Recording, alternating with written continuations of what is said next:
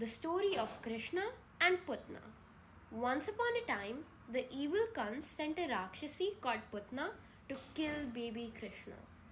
Putana disguised as a young, beautiful woman and smeared her breast with poison. The demoness tried to kill Sri Krishna by breastfeeding poisoned milk. However, baby Krishna sucked the life out of her breasts and she fell with a thud in the ground, dead. And that's how Sri Krishna defeated another demon sent by Kans. Thank you for listening. I'll be back with another story soon.